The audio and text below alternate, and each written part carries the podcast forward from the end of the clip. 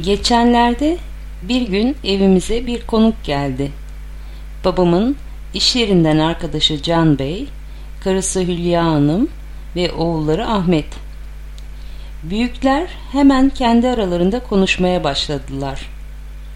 Ee Can Bey, daha daha nasılsınız? Hoş, iş yerinde birbirimizi görüyoruz ama epeydir ailece görüşemedik, dedi babam. Ya öyle oldu. Bir koşturmacadır gidiyor. Günler birbirini kovalıyor. Ben de hanıma daha geçen gün ne zamandır görüşemediğimizden bahsediyordum. Değil mi hanım? dedi Can Bey. Onlar sohbete bir daldılar.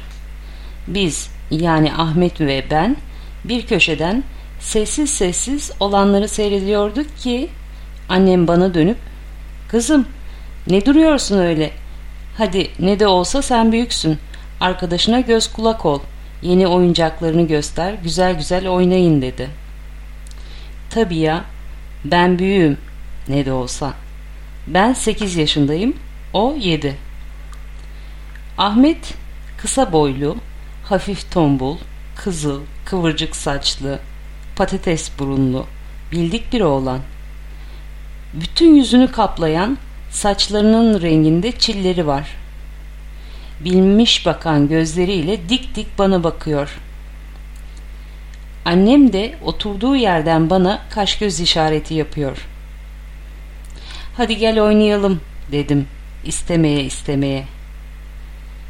Ne oynayacağız ki dedi seninki. Tam bir hayal kırıklığı. Kız olsaydı keşke Güzel güzel oynardık. Bilmem. Sen karar ver ne oynayacağımıza dedim. Gönülsüzce.